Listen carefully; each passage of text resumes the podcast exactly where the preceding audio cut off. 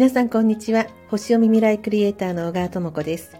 なりたい自分へ心の扉を開く。この番組は2023年輝くあなたへ西洋先生術の知恵をお届けする番組となっております。さて来週ですね、3月の7日、この日は満月があるんですね。乙女座の満月なんですけれども、非常にですね、もうこの辺りから本格的な風の時代への第一歩のサインサインというのは、うん、印というか気づき、気づきポイントというのが、もうこの3月はですね、目白押しにやってくるわけなんですね。で、まあ、風の時代の第一歩というのは、まあ、2年前の年末にグレートコンジャンクションというのがありまして、そこが合図だったんですが、まあ、あの、みんなの暮らしや社会のシステムや、あと意識というものが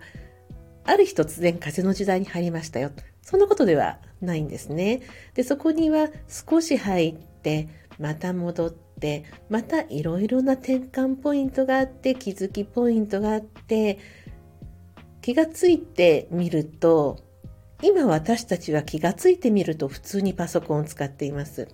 今私たちは気がついてみるとスマホでやり取りをしています。そしてオンラインでズームでお話をしたり、こういうことも本当に当たり前になっていることを、じゃあ例えば、10年前、15年前、想像していなかったと思うんですね。ですの、ですが、ゆっくりと着実に変わっていったということになるんですね。ですから、この風の時代も、出たり入ったりしながら、なんとなくこう意識を揺さぶられたり、あ、やっぱりこうなんだという人々のそれぞれの気づきがある中で移っていく。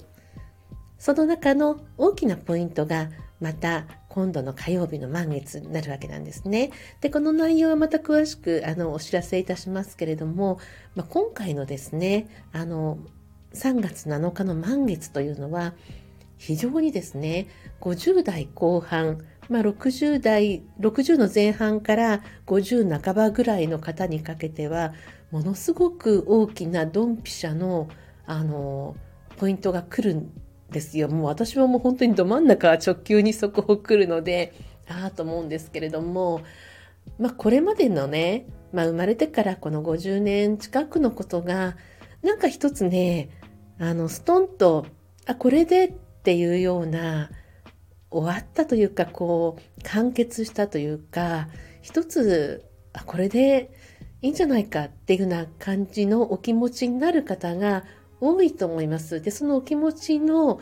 あの起こり方っていうのは一見マイナスに見えるようなこと例えばこう体調を壊したりだとか例えば何かその一見マイナスに見えるような要素があるかもしれないんですけれどもそれはもう本当にあの一つが終わったというような合図というふうにね、まあ、本当にその渦中にいる時にはねそんな余裕もない心の余裕もないあの体も動かないというね苦しみもあるってこと私もいろいろあの体験しているのでわかるんですけれどもただ本当に前に向くタイミング切り替わっていくタイミングそして一つが